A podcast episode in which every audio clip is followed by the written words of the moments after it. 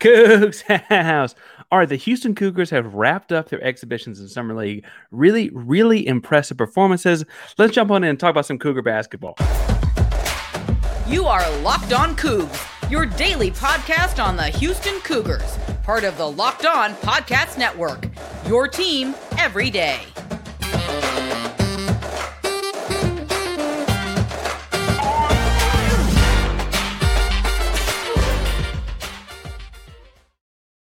Welcome to Locked On Cougs, the daily podcast about your Houston Cougars. I'm your host, Houston-born teacher and coach Parker here to break down all things Cougs. If you're a U of H fan or just a hater can stop by, please be sure to subscribe down below. That we can latest on the Cougs in your newsfeed each and every day. Then get you the latest on the Cougs each and every day. We appreciate you making Locked On Cougs your first listen of the day. Uh, welcome back to YouTube channel. It is good to see you again. Uh, we're going to be talking all things Houston Cougar basketball today. Remember, doing a giveaway every 250 subscribers on YouTube for the moment. Uh, so hit subscribe down below, like and comment on the video to let us know you're in the contest. If after talking this through about Houston Cougar basketball, you have no idea what to say, or you miss Las Vegas Summer League, or you just want to talk football, and that's not what we talked about today, tell us in the comments down below whether you like sweet or salty stuff in your trail mix. All right, so today's episode is going to be breaking down some key performances and key Cougars from the Las Vegas Summer League. Um, if you were not paying attention, happens every year that the NBA teams send uh, a lot of their younger guys to Las Vegas to all play one another. And the star of the show, in many, many ways, was one Marcus Sasser. So we're going to start with Marcus Sasser at the top. Then we'll talk with Tony from Locked On Pacers about Jarace Walker. Talk with uh, Adam uh, from, or sorry, then we talk with Jackson about Nate Hinton, and then uh, talk with Adam about Armoni Brooks lots of good Cougar basketball to talk about. So let's start with Marcus, who scored the uh, Las Vegas Summer League high for this season 40 points in his fifth game as a Detroit Piston. It was great to see him out there. Uh, just one missed second half. You know, he started off over five, finished with 40 points, just one second half missed, and uh, really just dominated in a way that I think we all know he could offensively in this kind of environment. Summer League is known for more like pickup game type flow, a lot of looser type offenses, very simple actions, nothing too complex. Defenses haven't done a whole lot of scouting, right? Um, and so through that, I mean, maybe the fourth or fifth game, you might know something, but certainly not the first couple. And so through that, I think we got to see kind of a looser Marcus in a lot of ways. Uh, took great shot from a quality perspective throughout the entire five game sample, but really didn't make the percentages we're used to until we got to see him uh, in that final game against Indiana. Again, he had 40 points on 25 shots, five of nine from behind the arc. Uh, also added in five assists, three rebounds, and a steal. Um, big, big time performance from Marcus. And couple things stuck out for me on this one with Marcus. One, um, was this personal with Isaiah Wong? Isaiah Wong from the University of Miami, obviously this team that knocked out Houston Sweet 16 last year. He was a starting guard for Indiana on the other side.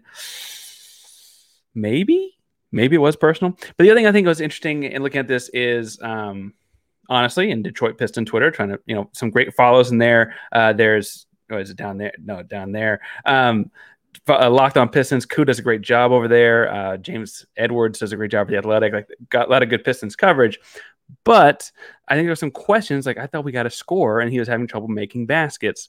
And to see him flip that switch in the final game of Summer League, like, no, no, he can make baskets. He just had a bad week of shooting was really impactful. He did it in all kinds of ways, coming off of pick and rolls. He did it in catch and shoots, trailing behind the play, leading the fast break, did all kinds of different ways across the game. Again, he had 40 of the team's 100 points.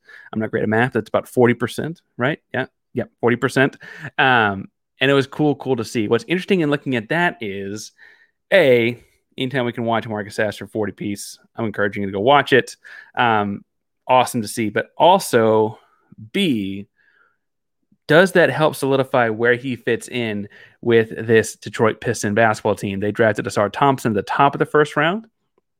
He is a six six six seven long, bouncy creator type, can be some point guard. They have Cade Cunningham, who was the first overall pick a few years back. Uh, he is a six six long point guard type. Uh, they also sent Jaden Ivey to Summer League this summer. You saw him out there in some of the earlier games. He's more like a six three, six four, but a long, you know, more of a off-ball guard maybe type, and then Marcus Sasser fits in here somewhere, right? Um, I think what's interesting is that Marcus Sasser clearly, I think, over the course of summer league, especially with this 40 piece at the end, solidified that he is at least the fourth person there, right? You've got uh, the defense was tremendous; it was as good as anyone's. You've also got bluntly uh, the 40 piece at the end, like as good as Ivey or Ausar played. They didn't have scoring outputs like that, right? And then the other thing I think that we'll understand is as they get into more traditional NBA basketball reading a defensive scouting report from Monty Williams, who's a great head coach Marcus gets to play under there in Detroit, or you know executing an offense and those kinds of things, uh, more complex actions and stuff like that. Those are all things that Marcus is more is ready for as a rookie after spending four years with Kelvin Sampson and the University of Houston. Um, for instance, like I don't quite have the analytics here because that's not quite as well tracked in summer league basketball, but he was clearly the best perimeter defender on Detroit. You could see that when they played different teams by the second and third quarters, they're putting Marcus Sasser on the other team's best uh, scoring from outside threat, even when they played like Anthony Black in Orlando, and it was not a great size matchup, right? Anthony Black is six seven, Marcus is closer to six three, and that's like not the best matchup from a size perspective. Detroit had to go with Marcus on him because no one else could guard him, and they might as well give up a few inches and have a good defender on him, right? So those kinds of moments to me make me feel like he's solidified his way into that rotation. What I will find interesting is I bet he starts the year as more as a six man, kind of works his way up um, for Detroit, but suddenly like Jaden Ivey's got to start to put together. Tremendous athlete, gifted score. I'm not saying he's not, but there's a lot of other things to the basketball game that Marcus Satch does very well. And I'll be interested to see how that ties to what Detroit's doing. I love the pairing with him and Ausar, or I guess three, three of them. Uh, with he, Ausar, and Cade, though, because Ausar and Cade are both longer, taller. And so Sasser gets to cover the shortest starter on the other team because Cade and Ausar can guard those six, seven, six, eight guys without giving up any height difference, right? Really, really excited for that. Really, really excited and somewhat relieved to see Sasser finish with the 40 ball. Um, ton of fun. What you got to see Jarace Walker play and uh, play in that game. He played in the other uh, first handful of four games. And we're going to bring on Tony East in a second to talk about what Jarace looked like for the Indiana Pacers in their summer league debut. But first, let's talk a little bit about our buddies at LinkedIn. Now, LinkedIn is the best place to find a new hire. And these days, every potential new hire can feel like a high stakes wager for your small business. You want to be 100% certain you have access to the best qualified candidates available. That's why you have to check out LinkedIn Jobs. LinkedIn Jobs helps find the right people for your team faster. Uh, if you can find a guy that can get a 40 ball for you in Summer League, do it. If you can find a guy that's a lottery pick kind of caliber guy like Jarace Walker, take them. And you can do it at LinkedIn Jobs. I'm telling you, that's where you can get it done. LinkedIn Jobs, where you find the qualified candidates you want to talk to faster. Post your job for free at linkedin.com slash locked on college. That's linkedin.com slash locked on college to post your job for free. Terms and conditions apply. And we are joined by, I guess if you've been following the NBA draft at Locked On Cougs for a while, might be a familiar face at this point, Tony East to talk all things Jarace Walker and the Indiana Pacers. Tony, after Summer League, how are you doing? Oh, great. It's weird. It's like the NBA goes from finals to draft to free agency to summer league. So it's like so on and everyone's really into it. And then when summer league ends, there's nothing for half a month. So it's just like this crazy fast switch in my life where I go from like a ton of stuff to enjoy every day to no NBA at all. So it's crazy how quick it changed. But I'm good. I'm good. I'm enjoying the first couple days away. And then, not that this is a WNBA pod, but you're also doing stuff with the fever, so you're always yeah. staying busy.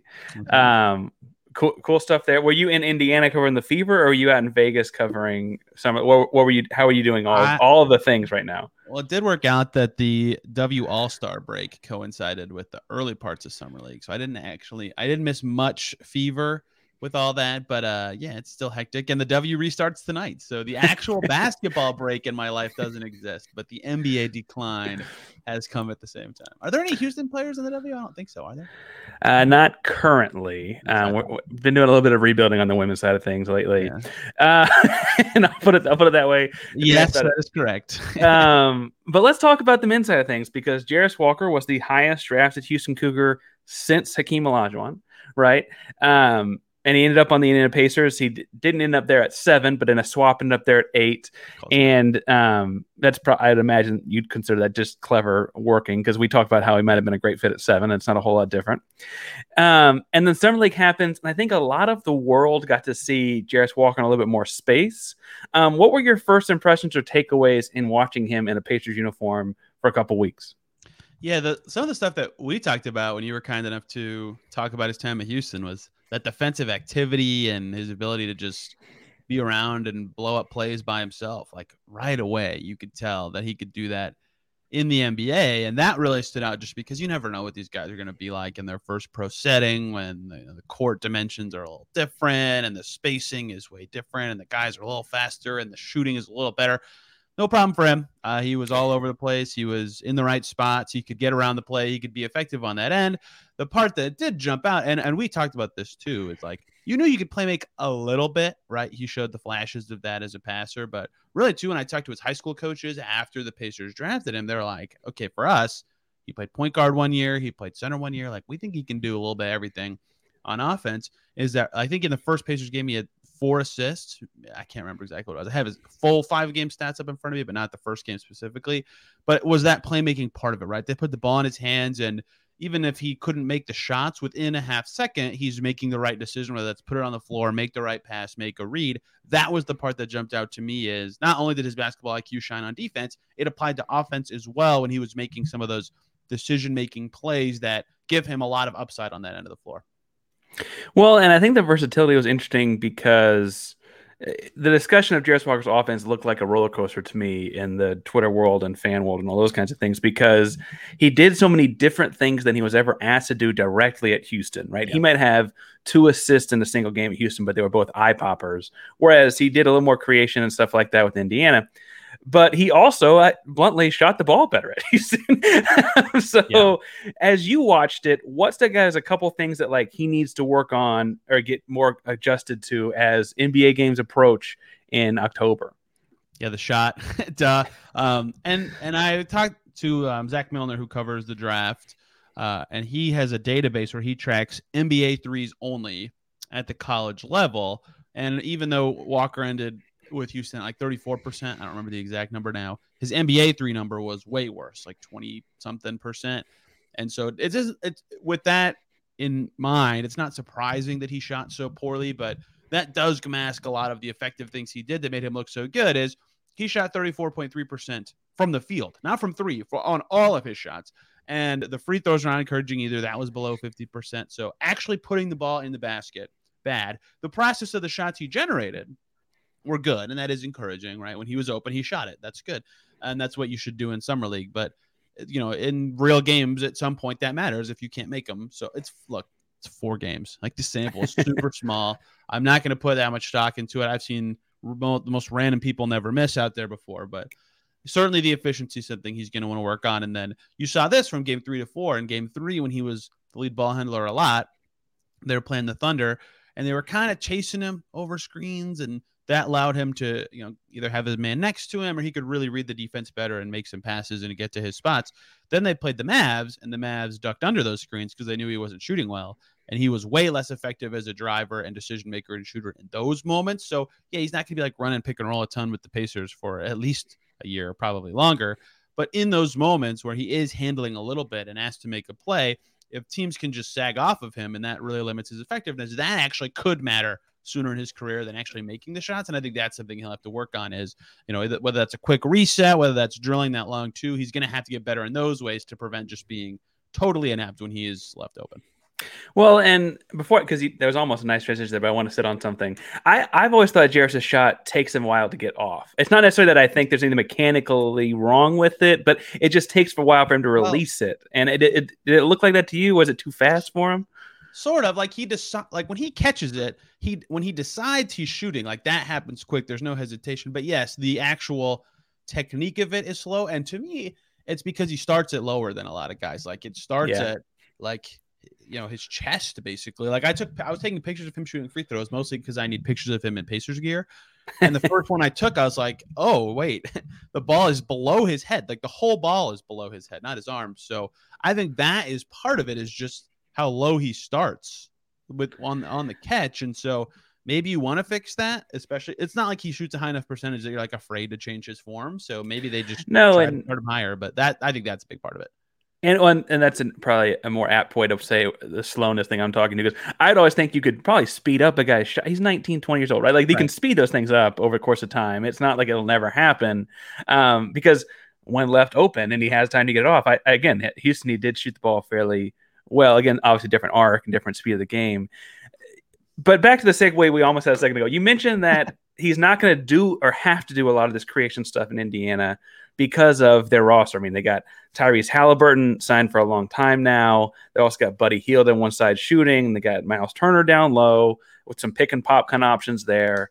Um, they got a lot of guys. Uh, frankly, a t- fairly fun roster. I think if people are trying to find a team to like get on early with, because I don't think people initially have them ranked super high going into the 2023-24 season. What kinds of things do you think will change about Jarace's game and moving into the actual Indiana Pacers? I think that for at first they'll kind of be exploring what that will be because they have so many guys who will be doing stuff with the ball, whether that's Halliburton or Hield or even Ben Mathurin, or if you watch Jarace at all in the first two games of summer league, Andrew Nembhard, who was one of the best summer league performers of any team, he'll have the ball more this year for the Pacers. Like there will be guys who handle it. So I think Walker is going to do a lot of screening, especially with the second unit. I think he'll be fine at that. He's he's like every young kid ever who they don't actually have to set a good screen growing up because they're faster and more athletic. So they just pop out of it really quick and get the ball and make their play. You actually have to make contact in the NBA. I think he will. Uh, but I think it'll be a lot of screen stuff where he catches it at the elbow and either can make a pass or make a read or go to the cup from there. I think that's going to be a lot of what his offensive involvement is. And also a lot of his impact in terms of the role offensively will be that he elevates their defense and they want to play so fast in transition that he'll just get easy buckets in that way too. I don't think he'll be spotting up that much. I don't think he'll be uh, like in the dunker spot all that much. I think he'll be around the play a lot, but I think that will be more of like, you know, short roll decision making or rolling all the way to the rim, whatever that may be, because I don't think he'll get much reps, just given, like you said, their roster construction is a guy who they're like, throw him the ball. Someone set a screen for him, have him make a play. Like I imagine that at most happens once a game this year. Well, and that's not a terrible, terrible thing. Uh, no, do you think? think do you think it fits in, in comfortably for like a? Uh, is he like a twelve minute a game kind of guy? A twenty two minute a game? What? Do you have any idea? The second one, yeah. So, so they traded for Obi Toppin from the Knicks. Like they're both clearly fours, especially with the Pacers who have a bajillion centers so they can't go small as much now. Maybe in the future they can, but not this year. So I imagine he'll play mostly four. If he can guard threes, you can get away with it for a couple possessions. I don't think they want to do that, but it's I guess an option. So I'm imagining he'll play mostly four, and the same things apply to Obi Toppin, who they just got. He was the eighth pick, the same slot, uh, back in 2020. Um, Toppin has had a weird career. We don't need to get into that, but I think th- this is just a rough estimate. But so basically, they'll share the minutes, right? Like whoever starts plays 24 to 28. And whoever comes off the bench plays 20 to 24. And that can interchange every game depending on matchups and who's playing well and stuff like that. Um, in general, the lottery picks that the Pacers have had under Rick Carlisle, Chris Duarte and Ben Mathurin were both around 28 minutes per game, which is where I thought Walker would be before the Obi trade. So maybe they just start Jarace and he's the 28 guy and Toppin's the 20 guy. But somewhere in that, you know, 20 to 28 range makes a lot of sense to me. Awesome. And uh, for the fans at home listening, you're going to follow Jarace throughout the year. Tony has great stuff going on at Locked On Pace right now. Y'all just did a full, I mean, if you really want to get into the deep weeds on a pod, a full hour plus summer league breakdown of what's going on in Indiana, and like 20 minutes of it's Jarace Walker. Yeah, we he's like the guy, right? Like that's what summer league's all about is just like seeing how the team views that guy in their context and seeing what he can do in a pro setting for the first time. And Kaylin and I had uh, a lots to say about Jarace Walker. She is so good at breaking this stuff down, and he had a really encouraging summer league. So we have a lot of mostly positive things to say as well. Well, I'm sure when he starts, you know, playing well throughout the year, we may have you back on to break right. some of it down because he is a ton of fun to watch. We, he's only in Houston for a year, but we loved the year that he was here. Thank you so much for coming on today, Tony. Uh, good to hear from you again. And, and go Cougs, right? You got one of us now. Go Cougs. I guess I'll say go Cougs. And we are joined by Houston's own Jackson Gatlin. Uh, probably a familiar face to me, listeners. But How you doing, Jackson? I'm excited to be here, Parker. Excited to talk a little UH Coug alums, I guess, and uh, break down exactly what we saw out of some of these guys in Summer League. Well, so let's jump into it because Nate Hinton played for the Houston Rockets, which you cover on a daily basis very well. And he also played for our Houston Cougars once upon a time. And so I think a lot of people were excited to watch him over the summer league. The first couple games when some of the big leaguers, Jabari and Tari, playing, didn't get in a whole lot.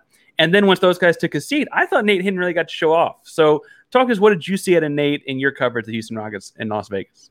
Yeah, I, think two of the most easily transferable skills when you're a guy looking to try and solidify your place in the NBA and make it onto an NBA roster, uh, roster are shooting and defense. And I think that easily Nate Hinton was arguably the best defender for the Houston Rockets summer league team throughout the course of the five games, the, the regular season, if you will, and in the championship game, right? He made his stamp on that end of the floor, causing chaos, breaking up plays, being, you know, a hard nosed point of attack defender. And then that generated a lot of easy offensive opportunities, right? Getting out in transition. You saw him really, you know, making his money in the open court. But to me, you know, that type of defensive mentality. I'm kind of surprised, honestly, that Nate hasn't kind of found himself a home at the, or, or, a permanent home, I should say, at the NBA level, because that type of defensive grit and mentality is really hard to find in players. And I actually had the chance to cover Nate back when he was playing basketball at University of Houston. And, uh, you know, in the interviews that I had and the games that I saw from there, right, he's, he's carried that that chip on his shoulder, that defense first mentality that was instilled in him by by Sampson and company, all the way up to the level that he's at right now. So I, I think really he has a chance to make an NBA roster. I don't know if it'll be with the Rockets, but some team somewhere is going to take a flyer on him. So let's kind of look at what that role could be because I agree that you know he averaged nearly three steals a game, but when you look at like actual steals in games because he didn't play so much in the first two, that he, he was a defensive force, getting out in transition, long arms in the passing lanes, etc. Um, what is a, role for a guy like him? You cover the NBA. You also do Locked On NBA on uh, Mondays, Tuesdays. Um, and so, what is a, his role at the NBA level? Will he actually fit in somewhere, fall into somewhere, or is he going to kind of constantly be in this back and forth? You think?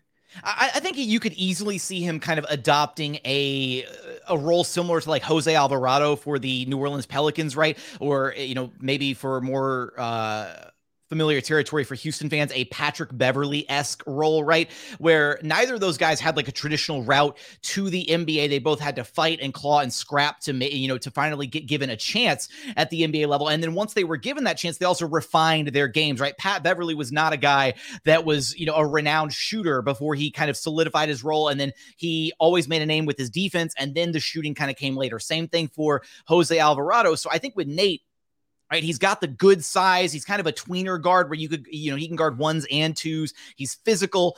For him, it's going to be can he round out the shooting on the offensive side of the ball to where he's not a liability at that position because defensively he gives you everything you would want out of a guard, uh, you know, a, a defense minded guard, a point of attack defender, all that stuff. So I do think there's a world for him at the NBA level where he can just be that pesky kind of nuisance guard, the guy you throw in there off the bench, and the other team's best guard is like looking over their shoulder, like, oh, I got to deal with this Nate guy for the next five, ten minutes, hounding me all across the court because that's the exact type of energy and effort and intensity that he brings every second that he is on the floor. Completely. And it's like I said, it's not he didn't shoot he shot 35% from three he's only shot three of them a game so it's not like you know great but the defense i feel like is going to stick somewhere. I i'd love for it to be the rockets right? That makes my life a lot easier but i don't i don't know where it will end up. Um, there is a logjam of talent the rockets though. It's just not they're just too many young guys want in one spot it feels like. You feel like he's going to move on somewhere else I mean, maybe you know the Rockets have one two-way spot left currently that they could uh, give Nate Hinton the spot for, and maybe kind of house him with the uh, with the Vipers down in Rio Grande Valley. It's also not a given that Trevor Hudgins and Darius Days, the other guys currently occupying the other two two-way slots, since the NBA has uh, moved things around and you can have up to three two-way players now this season. It's not a guarantee that they're going to make the roster either on those two-way spots. So maybe the Rockets shuffle some things around as it stands right now. I would actually love to see Nate Hinton and see the Rockets just kind of take a flyer on him, let him stick around, let him go be in the G League. Because if there's ever a point this season where Fred Van VanVleet or Amen Thompson or somebody kind of, you know, misses a chunk of the season due to injury. You know, obviously we don't want that to happen. But if that were to happen, that's exactly the type of window that you hope to see for a guy like Nate Hinton to get where maybe he steps in and he plays five, ten games here or there, and he helps, you know, attribute some, you know, some winning plays in that brief little window that he gets. And that's exactly the type of window that you hope you can get with a player like Nate, because then he can kind of showcase himself, if not just to the Rockets, but to the entire NBA. Hey, I'm more than just a two way guy. I'm a guy that can contribute to winning. And sometimes you just need that lucky break, and then you can kind of make yourself an NBA career out of that. For sure. And you'll you followed the whole Las Vegas Summer League. So you can find, I mean, they finished second in the whole thing. So that's worth following on all things for Locked on Rockets and Jackson. Uh, thank you so much for coming on today, Jackson, talking Nate Hinton the Cougs, a little bit of Rockets all the way through. Uh, make sure you go find him at Locked on Rockets where you find your podcast. Thank you. Go Cougs. Go Cougs. And we are joined by Adam Armbrecht of Locked On Nets to talk about one of Houston's favorites, uh, Armoni Brooks and his Summer League time with Brooklyn, as well as he just signed a two way deal. So we're going to talk a little bit about Armoni and uh, good news surrounding him. But first, Adam, what did you know? Did you know anything about Armoni when Brooklyn signed him for the Summer League? I mean, you, was it a familiar name at all? Yeah, thanks for having me in. Um, Armoni Brooks, I mean, his time with Houston, so he he's played at the NBA level, so he's at least been a name. But as far as a player profile, he's existed on teams, especially with Houston, where they, they weren't going anywhere. So a lot of times younger players, developmental players in certain organizations get more run at the NBA level than than they typically would with a you know playoff level team, with a championship level team who wants to develop guys in the background. So he at least existed and he's had some big performances even at the NBA level. So, um, from a Nets perspective, bringing him into camp made sense just from the hey, you're obviously a perimeter shooter for us. Our backcourt needs some restructuring. A guy worthwhile taking a flyer on at the minimum to get through the summer league, but now uh, on a two way contract heading into the upcoming season. So in five games in a Brooklyn Net uniform this summer, uh, he he scored 18 points a game. He shot over 47% from three on over eight attempts. Like the shooting showed out talk about the shooting and then what else stood out for you as you watched him play for your Nets?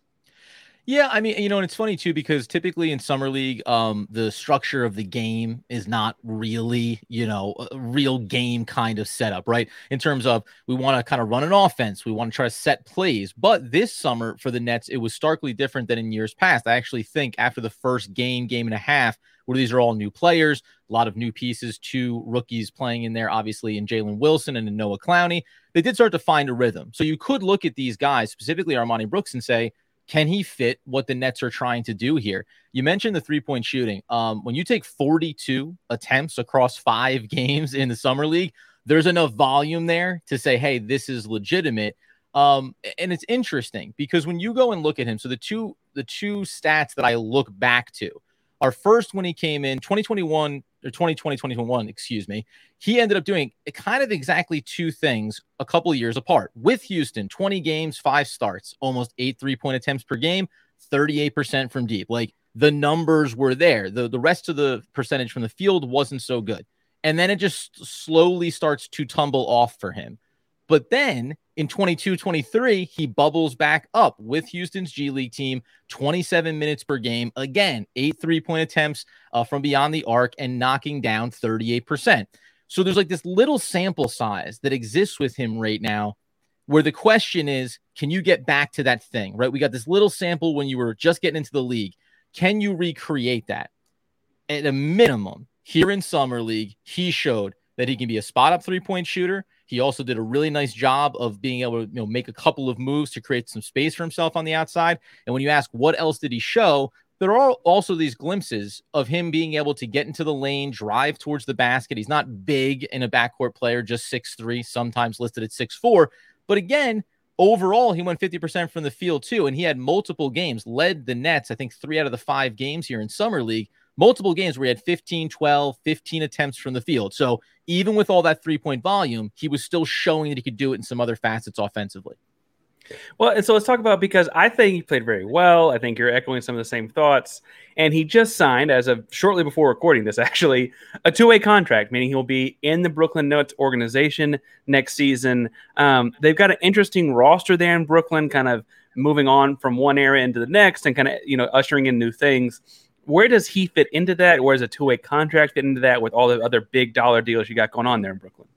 Yeah, so it's interesting. The Nets brought in Dennis Smith Jr. this offseason. They also brought in Lonnie Walker the fourth this offseason. Now they had guys like Seth Curry going out the door, some other contracts that aren't one to one positionally, like Joe Harris, who is a perimeter shooter, though. So you want to replace that functionality. And then a guy like Patty Mills, who wasn't even playing for the Nets basically over the back half of this last season. So the backcourt needs restructuring. I think there's two things about Armoni Brooks. One, he has some NBA level experience, and we've talked about this on Locked On Nets, where you look at guys and you say, "Well, I could look at a guy from the Nets summer league, um, no, uh, Jordan Hall, and he's a guard forward combo, but he's never sniffed the NBA level yet."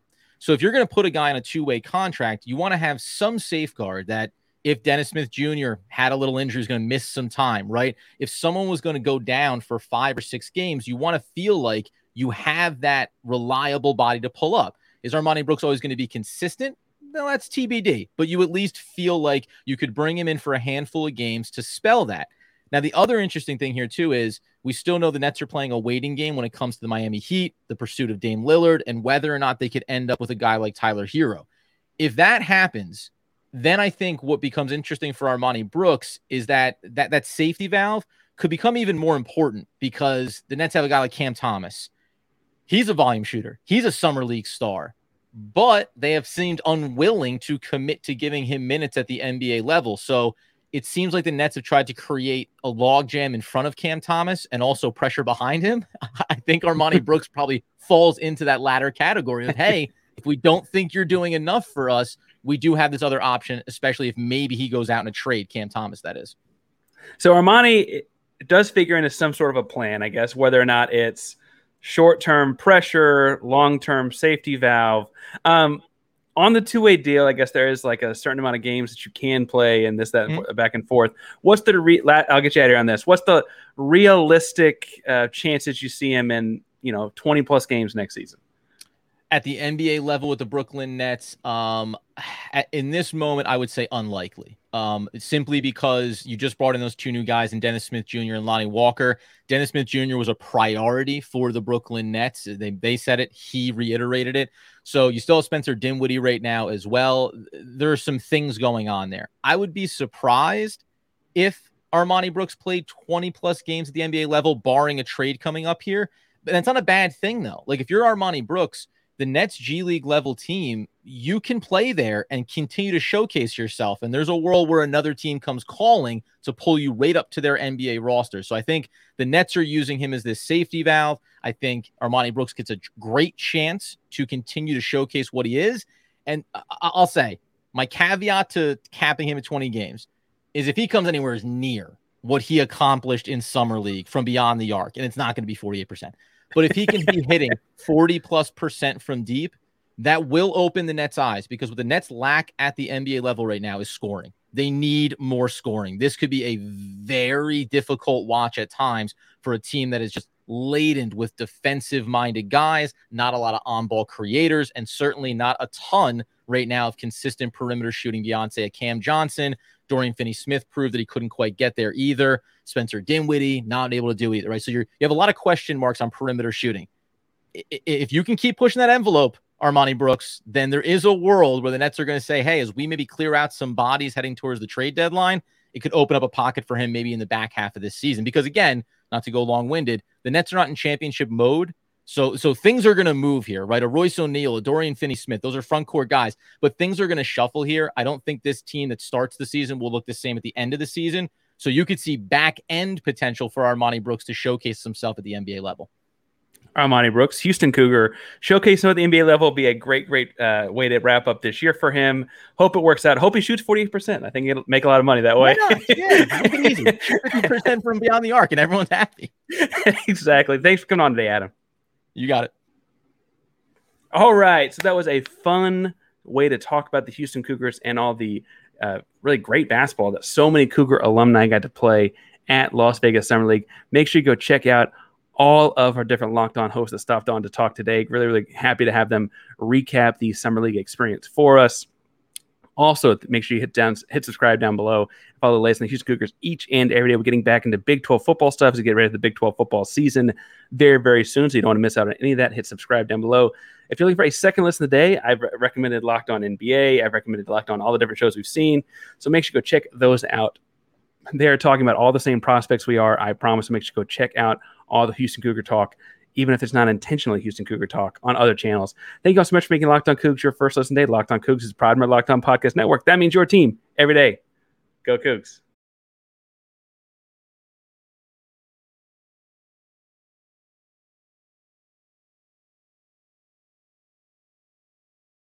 March Madness is right around the corner. If you want to win your office pool, you need to stay caught up with all the college basketball action with the Locked On College Basketball Podcast. Every Monday, Andy Patton and Isaac Schade recap the biggest stories in college basketball, keep you up to date on the NCAA tournament bubble, and get you ready for the upcoming week of games.